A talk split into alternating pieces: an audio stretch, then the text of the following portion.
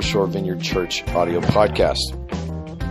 Today on the podcast, we are beginning a series we're doing for the next couple of weeks called Life Connected. This series kind of done a similar series a couple of times in the past, but this one we're kind of looking at some different things than we have in the past. So um, today we're going to be looking at the subject of money, generosity, what role money plays in the Christian life, and how Christians ought to handle money.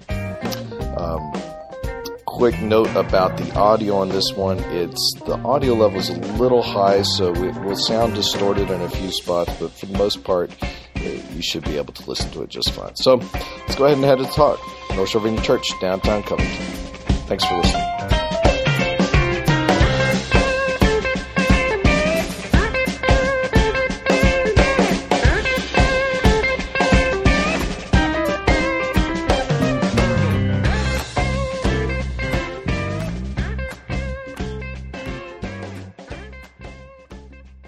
So I'm going to do this Life Connected series for the next few weeks, looking at a little bit more specific examples of how we can approach aspects of our lives in a way that we can connect with God, connect with authentic Christian community, connect with those outside the church, and experience connection with our own hearts and what God is doing within.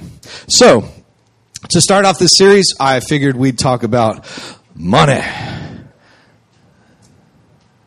Yeah, no, nobody was excited about that. you know, like I, I have, I got, I got to be honest. I'm not a big fan of talking about money. Is anybody a big fan of talking about money in here? Well, yeah, you're a finance major. Okay, you, that's kind of like if you didn't like it, you'd be miserable for the rest of your life. Um, m- there are very few things that make people as uncomfortable as talking about money. I mean, we're okay with giving our opinion on the national debt and taxation. We can talk about that all day. But when it comes to your own personal finances, we don't like to do that, do we? I mean, it's it's right up there with talking politics, sex, religion. We we get very uncomfortable because oftentimes when we look at our own personal finances, it's we don't like to pay attention to it because oftentimes it reveals to us where our priorities actually are, or it reveals how much money we spend on eating out a month, or certain things that we'd rather not know. I think for many people, they'd rather go to the dentist than to talk about money, and that's just regular people. But as a pastor, I'm really uncomfortable talking about money. If you've been here in the last seven and a half years, I think I've talked about money twice. So you're catching number three. Um, why am I uncomfortable talking about money? Because I can say that in the two plus decades that I've been in ministry, I have seen more abuses and unethical behaviors and wacky theology concerning money than any other issue in the church.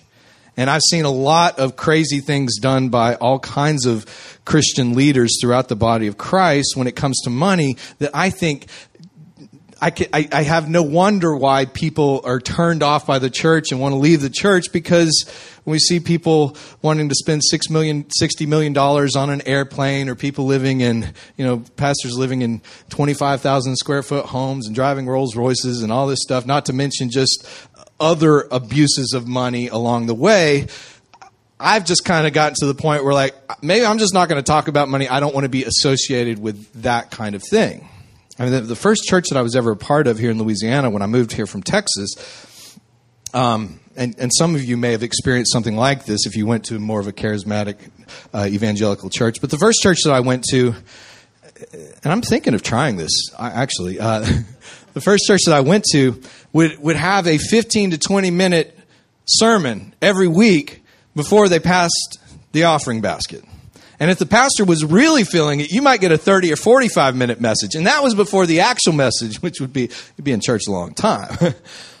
Although I did find out a couple of years ago that this particular church that I was going to, the pastor actually got a 10% cut of whatever was taken in every Sunday, right off the top, in addition to his salary. And of a church of about a thousand people, that's, I don't know, I, I smell money. Um, I can see why he probably spent so much time talking on money because he had a very vested interest in every single one of those offerings. And so it is for this reason that oftentimes as a pastor, I've just steered away from talking about money. But I don't think that's really fair. Just because there's abuses in the culture, abuses in the church, to keep silent about it. I think the proper thing we ought to do is talk about how money actually can be a point in our lives of discipleship. I really can think of very few ways that, that reveal our heart or can even change our behavior more than getting down to the way we hold, the way we spend our money, the way we use our money to value the things that are important to God and to us. So, I'm going to talk about money. Now, I, have rewritten this message about four times, so uh, it's a little bit more of a teaching than uh, the typical thing, but I want you to be thinking as I get started here. If you got any questions about money and the church, uh, we're going to have a little Q and A at the end. Does that sound fun? Or should we just start with that? No, we'll wait. We'll wait till then. and you you can't ask any questions. I know your kind of question, Skylar. Just kidding. You can ask a question after church is over. No. um, the first thing I want to say is we have to have respect for money. We have to beware of using money. Back in the 60s, there was this guy named Marshall McLuhan, which was a, a media guru, and he famously noted the medium is the message. Now, he was referring to media out there, whether written media or spoken media or TV, and I think you can certainly apply it to the internet. And the idea was that our interaction, we tend to think of media, like say the internet, we, we think of the internet as being a neutral technology. The internet's not bad, it's just whatever you put on the internet that, that can be either good or bad. The internet can you know, raise money for people in third world countries who need water wells, or it can be a place for pornography and, and, and you know, awful things. But the, the internet itself is not bad or good, and that's the way we typically think of it. Marshall McLuhan, though, says that the medium is the message. What does he mean by that? He means that the internet, for instance, will profoundly affect your mind much more than any content embedded within it. We think that the content's the only thing that changes us, but there's actually been studies in recent years where they take, I don't know where they find these people, but they find somebody that's never used Google or Wikipedia and they put them in an MRI machine and they get them to start using Google. Within 10 minutes of using Google, their brain is already starting to light up in new places. 10 minutes. And I'm thinking, Maybe this is why I'm so distracted and I can't pay attention to stuff more than about five minutes these days because our minds are actually being rewired just by simply interacting with technology. Yes, the technology is neutral, but it affects us. And I would apply the same thing to money.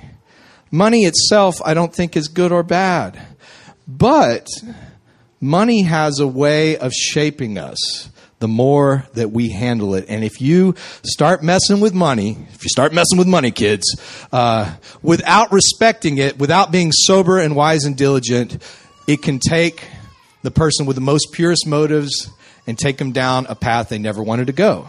It, money's destroyed churches, it's destroyed marriages, and all kinds of things. So I want to read a couple of things first to, to give us a little warning about money before we get into the main stuff. Psalm 62.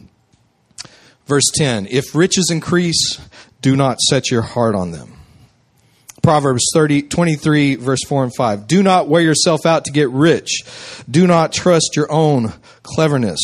Cast but a glance at riches, and they are gone, for they will surely sprout wings and fly off to the sky like an eagle. Tick tock, da, da, da. Ecclesiastes 5:10 Whoever loves money never has enough. Whoever loves wealth is never satisfied with their income. This too is meaningless. 1 Timothy 6, 6 through 12. But godliness with contentment is great gain. For we bought nothing into the world and we can take nothing out of it. But if we have food and clothing, we will be content with that. People who want to get rich fall into temptation and a trap and into many foolish and harmful desires that plunge men into ruin and destruction. For the love of money is a root of all kinds of evil. Some people, eager, eager for money, have wandered from the faith and pierced themselves with many griefs. But you, man of God, flee from all this and pursue righteousness, godliness, faith, love, endurance, and gentleness. Fight the good fight of the faith. Take hold of the eternal life to which you were called when you made your good confession in the presence of many witnesses. I could go on but those are just a sampling of scriptures that warn us of the dangers of pursuing money. Now, notice often this gets misquoted money is the root of all evil. Paul didn't say the money is the root of all evil. He said the love of money. It is the desire of it. But one thing I've noticed in my life, and I don't know if you've noticed this, the more money you get, the harder it is to let go of. Anybody ever notice that? It just me? Is it just my own personal struggle? I feel so alone. Well, I'm going to share my struggle. You know, with the first three or four years that Dina and I were married, we were poor. I mean, like a couple thousand dollars below the poverty line in Louisiana, which is a couple thousand dollars below the poverty line in any other state except Mississippi. We're always fighting with Mississippi. Uh, we didn't have much. We were living in some dumps. I mean, places where uh, you know, bugs in the walls, and every time it rained, we had 15 little buckets to catch everything. And um, but we determined early on that we were going to set aside a portion of our income to give. And all those years that we were living in poverty, we gave. We were generous. Now, the funny thing is, as the years progress and, and, and my income started progressing and now more and more things were provided for, you would think that it would get easier to give. Like now we got more money to give, but now I began seeing that now the more that my bills are taken care of, the, the more that I have coming in, the harder it actually became to let go of it. That's what money does oftentimes. So I want to look at a couple of aspects, and we're going to be talking about giving within the church this morning, but not just in the church exclusively. But the first question is uh, about the motive. Why should we give our money?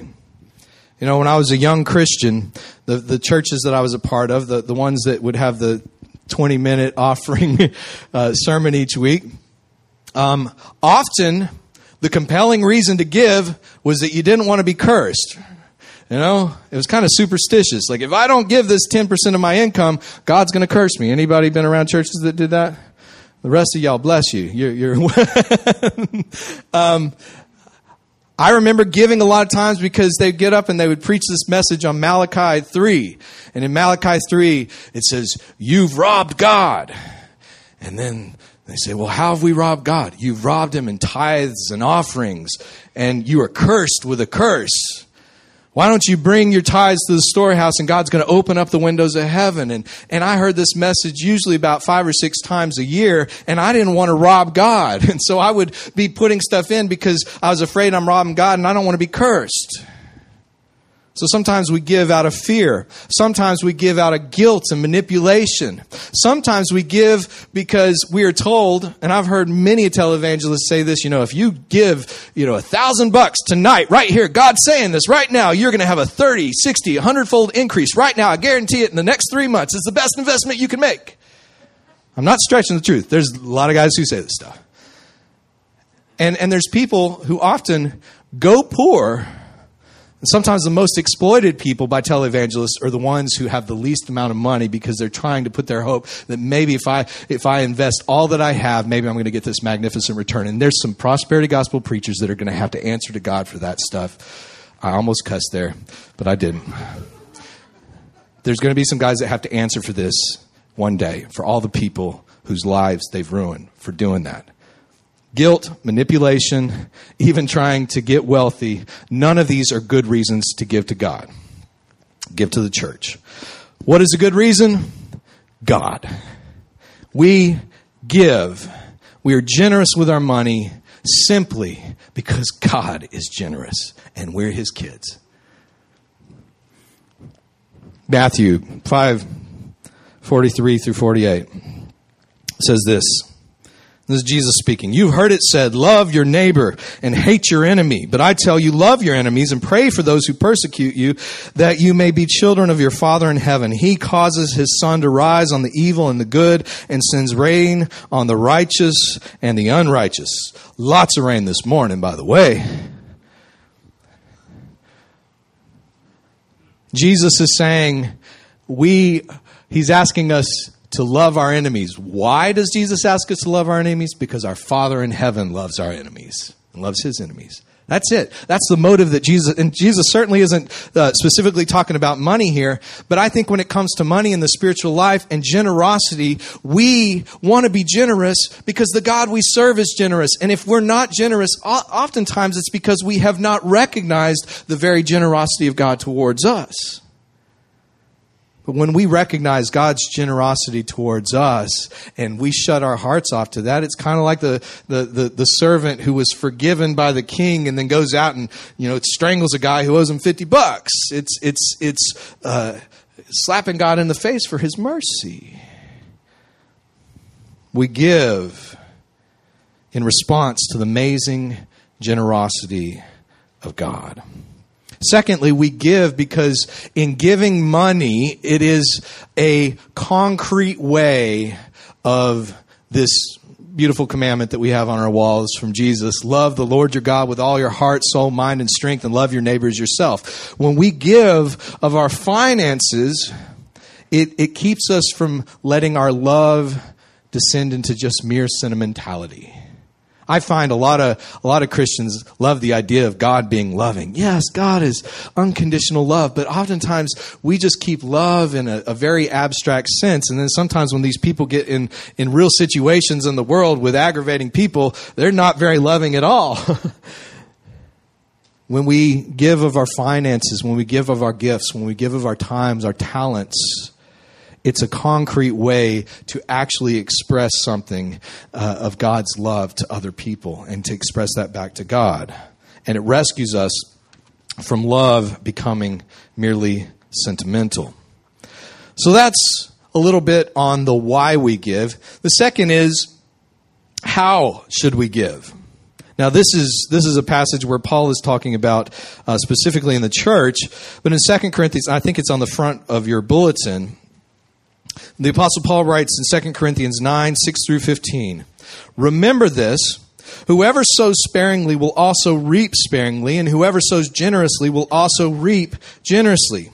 Each man should give what he has decided in his heart to give, not reluctantly or under compulsion, for God loves a cheerful giver. You know what I say pretty much every time I take, uh, I get the receive the offering, whatever we do here, pass the basket. I say, if you've come in here prepared to give, then drop something in the basket when it comes by. Why do I say it like that? It's not just the, the simple thing. This is rooted in this passage. Uh, Paul says that God loves a cheerful giver. He doesn't want you to give because you feel guilty or you're under compulsion or you're being manipulated. Uh, that, that you would actually ask God, what can I give? You decide in your heart before you even show up on a Sunday morning, or if you use online giving, whatever, that, that, you decide in your heart. So it's not a matter of, of just making an emotional response or feeling bad, but that you can do it cheerfully. And he goes on to say, And God is able to make all grace abound to you, so that in all things, at all times, having all that you need, you will abound in every good work, as it is written. He has scattered abroad his gifts to the poor. His righteousness endures forever. Now, he who supplies seed to the sower and bread for food will also supply and increase your store of seed and will enlarge the harvest of your righteousness. You will be made rich in every way so that you can be generous on every occasion, and through your generosity, and through us, your generosity will result in thanksgiving to God. We don't give to get blessed. We give because in Jesus we are blessed.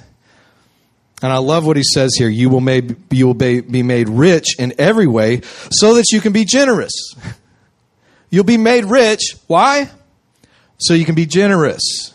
We, this is where I, I, I often find the prosperity go, gospel goes off the rails because it's like you'll be made rich because God loves you and He wants to bless you.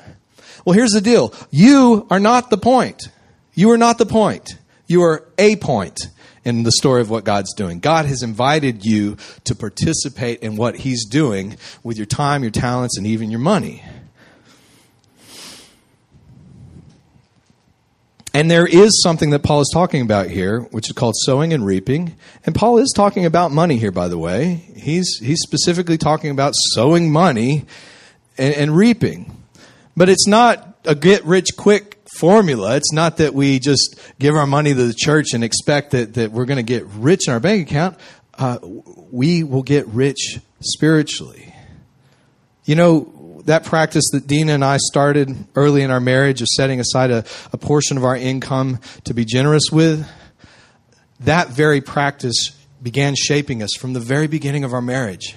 And we've hit some very hard times along the way, times where we couldn't pay the bills, times where I didn't know how I was going to uh, afford things, times where we had medical bills, all kinds of things.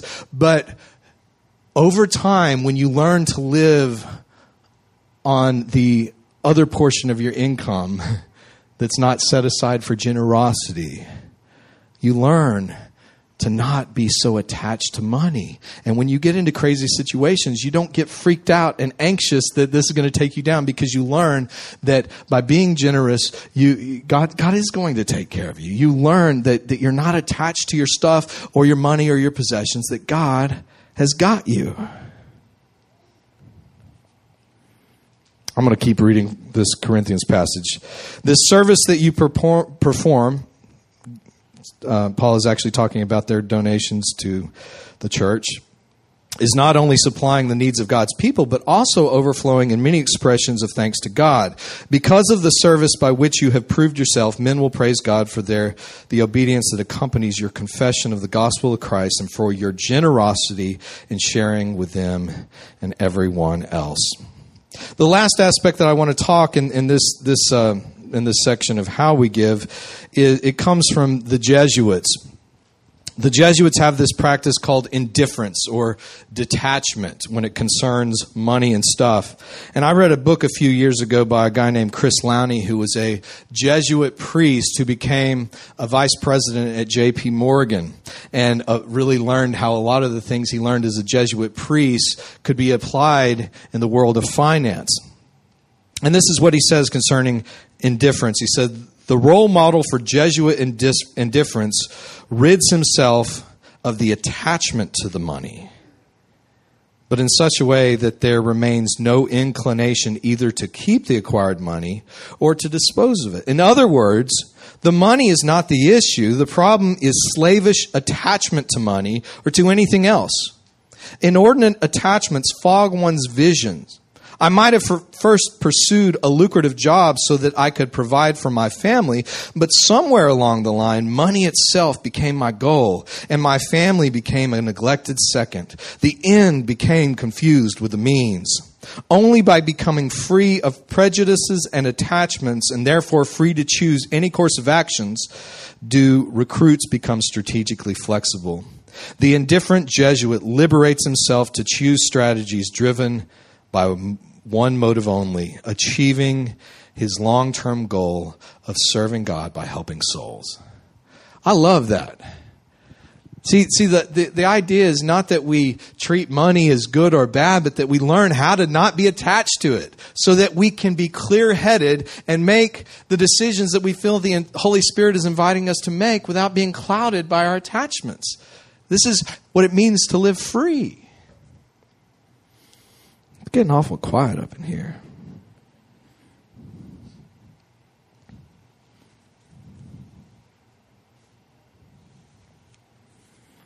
The third, or the next thing I want to talk about is where do we give?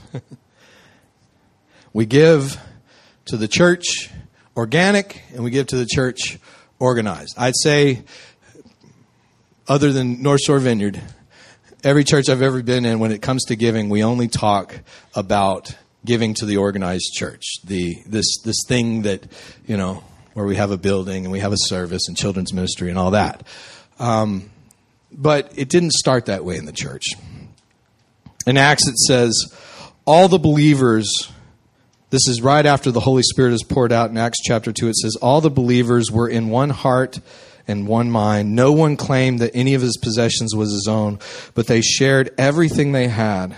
And with great power, the apostles continued to testify of the resurrection of the Lord Jesus, and much grace was upon them all. There were no needy persons among them. From time to time, those who owned lands or houses sold them, brought the money from the sales, and put it at the apostles' feet, and it was distributed to anyone as he or she had need. Isn't that interesting? That when the Holy Spirit was poured out and the church was born, one of the first things that we see Christians doing, the first followers of Jesus that are empowered by the Holy Spirit, one of the first things that we see them doing is opening up their hands and sharing their stuff with one another. Like that was their response to the Spirit's doing, is they just started taking care of one another. Now, a lot of you don't know this, because you don't see this, and a lot of this stuff kind of goes on in hidden ways in the church. But as a pastor, I get a little window into this community, and I got to say, uh, I see some tremendous generosity within this church. I mean, even Judy was saying at our staff meeting the other day, the, the blessing bags for the homeless members of our community. Uh, man, we got more than we know what to do with now. Uh, thanks to y'all for the last couple of weeks bringing donations on that. But I have seen time and time again people in this church who are going through a difficult time uh, in their finances or with sickness, and people begin showing up and helping them with meals. People step up and help folks out with money or even sharing their possessions. I've seen this over and over and over, and I see it on almost a weekly basis in this church. I get to see it. Most of y'all don't see that. And, and I love that because to me, that is a sign of health and, and people responding to the spirit moving in our community is you know you if you see somebody in the church that's in need you don't if you have the means you don't have to call me up and say hey do we have some money in the benevolence account that we can help this family? If you have a means of helping them ask the spirit if that's what you're supposed to do. And you can cut out the middleman. You know dina and i um, i got to watch out because this is probably going to go a few minutes long but i'm going to try to talk fast. Dina and i in our first few years of marriage, we went to a lot of churches that did the Malachi chapter 3 message about robbing God. And I didn't know a whole lot about studying the Bible at that point. But at some point, I was like, it really just sounds like they're pulling this thing out of its Old Testament context and trying to make it apply in a way that I don't think it's intended to apply. And I just look at, at Dina one day, and there was this very well known minister that was passing through, and he was doing the Malachi 3 message. And I looked over at Dina and I said, We are not tithing anymore. She's like, What do you mean? We're going to be cursed with a curse. I was like, We're not going to be cursed with a curse. We're not going to tithe anymore. Now, I didn't say we weren't going to give because we still we'd been in the practice of setting aside about 10% of our income for several years before then. I said we're still going to give. But what we're going to do now is we're going to ask the Holy Spirit to reveal to us the ways that we can give. And we're going to do this for a year. I'm going to test God on this. It says, test God in that passage. I'm going to test God because I don't think we're going to be cursed. And what began to happen in my life began to transform me. And that's why I do this as a part of this Life Connected series because we began to connect with God, connect with other Christians, and connect with needs in our communities in a way that revolutionized my experience of church. So every month, we began asking the Holy Spirit, please reveal to us where we should give this money the first month, we found that there was this, this guy named Dwight who uh, was a mentally disabled man who used to come to our, um, our uh, college ministry, and he was a member of the church that we went to. He lived right across the street from the church. And we found out that he'd gone a few weeks without any electricity, living right across from the church. So the first thing we did we turned his electricity back on. We paid his back bills. The next month, we're like, God, what can we do to, where can we give this money? And, and, and keep in mind again, we're, we're dirt poor at this moment too. So it's not like we had tons of money, but we asked God the next month. We found a, a, a single mom who, who couldn't afford to buy formula and diapers for her kids. So we bought her formula and diapers. The next month, we found another need and another need. And a lot of times we would just give it to the church. But now it was not some rote thing that we did, just dropping a check in the offering each week because that's what you're supposed to do, or because we felt guilted or afraid that we were going to be cursed, or because we were trying to get rich. Now we were participating with God in what He was doing in the world. And now it became exciting and fun and I've never gone back. So what are you saying? Are you a preacher who doesn't agree in tithing? I here's the deal. I don't think tithing is a New Testament concept at all. I don't think you can make that case by looking at the New Testament that, that any Christians are under any obligation to give 10% of their income. So I don't agree with tithing from that standpoint. I do agree that tithing is a great discipline though. And I think if you want to practice a spiritual discipline in your life that will bring forth fruit, get in the habit of setting aside a portion of your income just for generosity. Now maybe maybe you think 10% of your income is crazy at this moment. Well, that's fine. Maybe start with 1% or 2%. Maybe start with $20 a month and just say, God, this $20, I'm going to invite you to show me how I can be a blessing with this money. And put a goal to start working your way up a little bit. I got to tell you, it's a lot more fun than do it the other way. So we give to the church organic. We take care of one another. I have been the recipient of people helping me financially when I've gotten into some difficult places in my life, but I've also been able to be the person who helps other people out when they're going through stuff. And I got to tell you, that's a wonderful thing about being the body of Christ is when we can carry each other's burdens even when they're financially and help each other out. And I think you know, when you look at the early church in the book of Acts, they really stood out as a completely alternative group of people because they were acting in a way that nobody acted in the world. And I think it's, when it comes to our money and taking care of one another, I think that's one of the concrete ways that the world will know that we are Jesus' disciples. Why? Because we love one another. Not just in word, not just in emotions, but in actual actions. So we give to the church organic, but we also give to the church organized. You know, we I love this little building that we get to use and the sound system and, and our little children's building across the parking lot, even though I know you guys didn't get to go over there today. I could let you out now. I know y'all are miserable. it's almost over though. Um, but we got to pay the bills. This thing that we do together, it, it, takes money to run it. And I'm not getting down to my final plea today. I'm not going to ask you for any money. We already did that. Um, but here's the deal. I, I went through a great struggle back in the late 90s, early 2000s. I was just anti institutional church, anti organized religion. And I was just, I did this thing for a while where we were just meeting in a house and just doing our own thing because, man, I don't need pastors, I don't need buildings. And, uh, but I've, I've come to see over the years that there really is value in organized church. I think organized church can go off the rails and, and, oftentimes does. I think sometimes churches are way too organized and not flexible enough. But there's been a few things that I've seen. And I think a lot of that comes down to not only the worship and coming together and having deliberate, intentional community where we all come and break the bread each week and sing worship songs, but even concerning outreaches.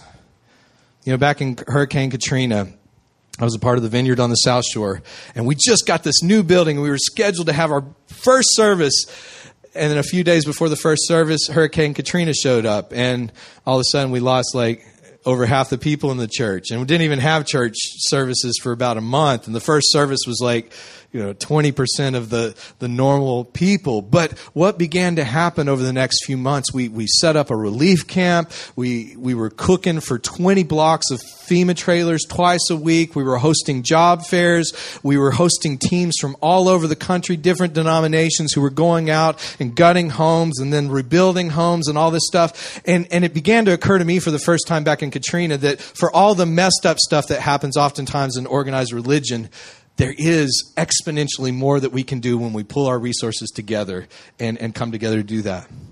I saw this in the last year. Last year, we were able to respond to two floods the one in the spring and then the one last August. And gosh, I hope we don't have another one of those this year. I hope we get a little break. But you know, we, get, we, we fed thousands of people on those outreaches. And what's more is, I had friends of mine who are atheists, who don't believe in God, who don't go to church, who could care less about church, who are my friends, and they started sending money to our church because they saw what we were doing. and here's the deal if we weren't organized, it'd have been me with a little, little small, you know.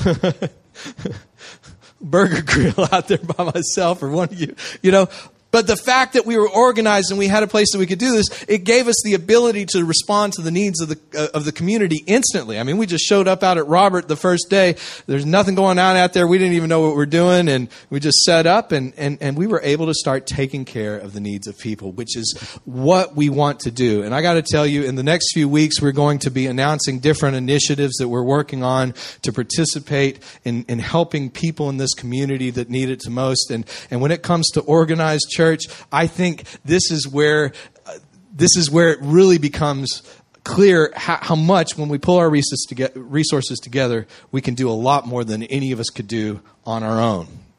So that's my apologetic for organized religion, or at least this version of it. So we give to the church organic. We take care of the people around us, the needs that we see in this community, but we also pull our resources to do things that are bigger than any of us could do on our own.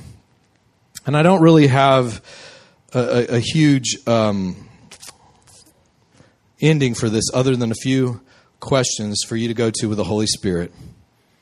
The first question is How is the Spirit inviting me to live in more simplicity so that I have more margin in my finances? You know, if, if you need to meet with somebody about your finances and, and try to get it, Josh has volunteered a few times. He hadn't volunteered lately, but I assume Josh would be up to it. Josh is on our board, and he's doing a great job kind of helping us navigate financial things. By, by the way, we've got we've got an awesome board. We've got some guys. I, I got a lot of guys on my board that know stuff about business because I don't know nothing about business, and uh, and they, they help keep this thing on track and and our budgets going. Um, but one of the things you might want to ask yourself if you can't currently if you can't even think of giving, maybe it's because you're maxed out on credit cards. Maybe you're not living in simplicity. Maybe you need to sit down with somebody who can help you figure out, because oftentimes if you're not living in simplicity, if you get somebody to help you work out a budget, you'll find you actually have more money than you thought. Secondly, who are the people with whom I am connected that the Holy Spirit is inviting me to help financially or with my gifts, talent, or time at this moment? Ask yourself God, are there some needs in this community, in this church? Some people that, that, that you're, you're maybe inviting me to help. The third one, am I disciplined in setting aside a portion of my income for generosity? If not, how might I be able to start? Just think through these things. Now we're going to pass the offering one more time. Just kidding.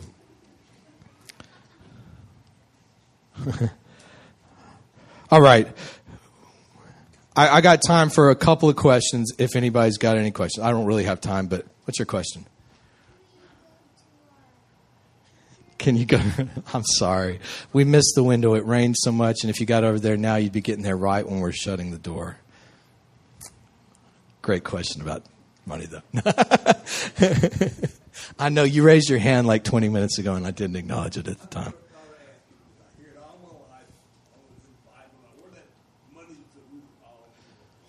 That, that came from the passage in Timothy. Uh, so, Timothy, uh, 1 Timothy 6, 6 through 12, it often gets quoted money is the root of all evil. Money is not the root of all evil, it's the love of money that is the root of all evil. So, it is our desire for money and wanting more money that gets us in a, in a bad spot. Anybody else?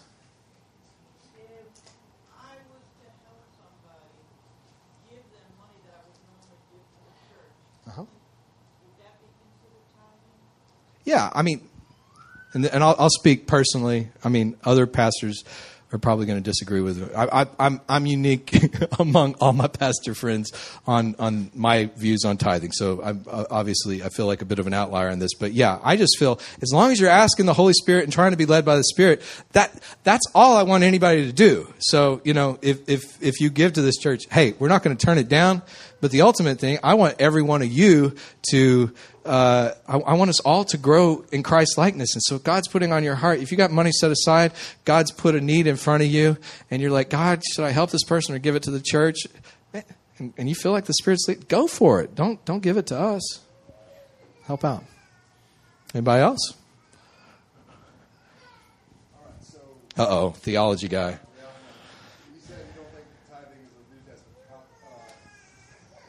Concept, yeah.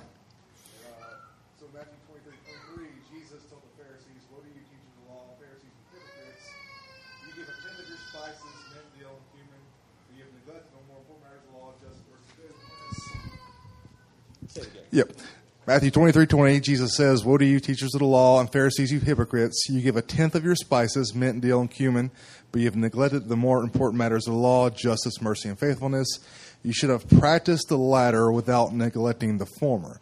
So it, it sounds to me like Jesus is saying, Hey, tithe, but do more than that. So. Yes, and if anybody wants to bring your tithe and cumin or mint or dill, yeah, I mean, I agree. In that context, I don't think Jesus. I, I, I don't think he's telling them not to tithe. And, and this is where I say, I, I personally don't think tithing is a mandated thing. I don't think there's anything wrong with it. I think that's about the only passage in the New Testament that you can find specifically addressing it. You don't really find Paul talking about tithing or anything at all. So I, but that's to say, I think if you're not disciplined in a practice, you're never going to get the rewards of it. So for me as a, a, musician, if I fail to practice my instrument, then when I'm playing a gig and it comes time for me to do a solo, uh, I'm not going to be very good at what I want to do because I haven't done the hard work of the discipline along the way. And in, in, a way, I look at tithing or, or disciplined giving, whatever you want to call it, I look at that. The intentionality is formative. It's the regular practice of doing it that actually bears fruit in our life so that when a crisis comes or a need arises, that we don't get all anxious and crazy because we're already in the habit of learning to be generous. So we're not having to work that up on the moment. So, um, yeah, I, I I, I think what Jesus was saying there is like, yeah, um, if you're just tithing and you're just a jerk and you're not growing it, then like stop being a jerk, but you don't have to stop tithing. You know, like, okay, yeah. Thank you very much. um, I think also what that passage is saying is that tithing is not subject to just one group, that there are many different groups, like uh, tithing of your time.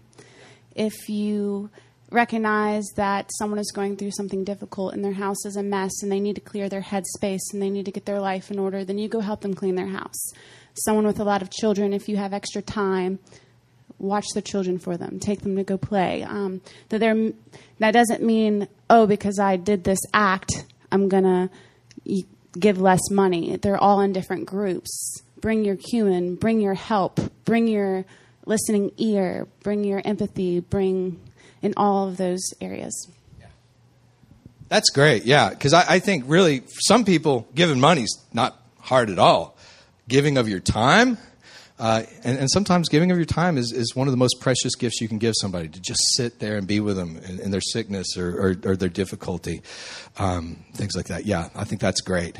And, and I would say in the New Testament, the New Testament doesn't explicitly teach tithing, but if you look at the early church, they acted as if everything was God's. And I think that's a great attitude. If you just say, hey, it's all God's anyway, um, then, then you can be willing to take your hands off of it uh, as needed. Um, I would let us do some more questions. If you got some, you can bring them next week and I'll try to answer them, but we've gone way over today and we need to let the children, let the, the, the, the workers let the children go across the street. By the way, we just did some wonderful updates to the children's ministry this last weekend, so we got some new floors and stuff. If uh, you can go check it out, and um, all right, well, Lord, we just pray that uh, we would be open to what you're doing, God, that you would lead us in this discipline of generosity, God, that you would help us to be generous the way you are. God, give us wisdom when it concerns our finances and help us to, to uh, express love in, in, in, concrete rather than just sentimental ways, God, that, that the world could see that we are your disciples by the way that we love one another. And God, we pray for all the kids that are getting ready to go to school this next week. Um, we pray for your protection. We pray for the teachers. We pray for all that are involved in the education, God, that, that your, your blessing would be upon them, God, and this, is, this would be a great year for them, Lord. In Jesus' name, amen. And tell the children's workers back there, I'm sorry. You know, I get talking about money. I can't stop. Ah. God bless y'all.